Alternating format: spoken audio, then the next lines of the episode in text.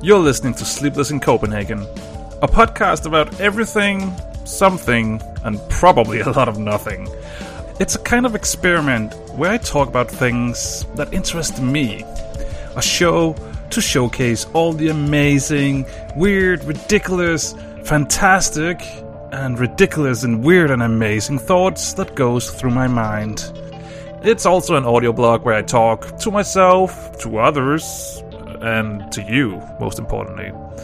It's a place where I share my thoughts with the world, if the world wants to listen. It's a journey into the unknown. It's a place for me to explore and for you to listen in.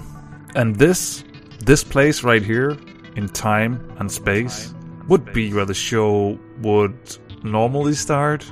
But since this is only a teaser, you have to wait a little bit longer.